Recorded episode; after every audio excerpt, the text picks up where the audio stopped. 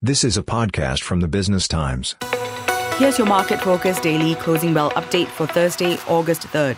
I'm Janice Tan. Singapore shares opened lower after Fitch downgraded the United States credit rating.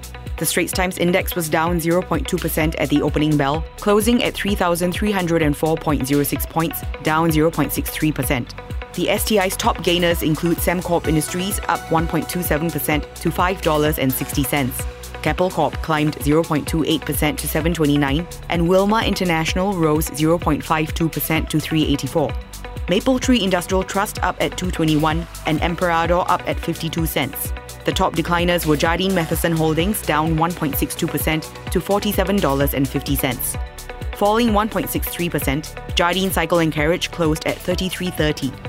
Venture Corporation down 1.17% to 14.40, OCBC down at $13.04, and UOB down at 29.82. Frasers Logistics and Commercial Trust flat at 124, Mapletree Logistics Trust flat at 164, and ThaiBev flat at 60 cents.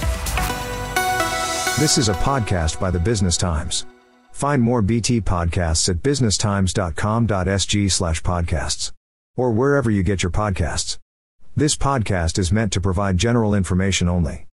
SPH Media accepts no liability for loss arising from any reliance on the podcast or use of third parties' products and services. Please consult professional advisors for independent advice.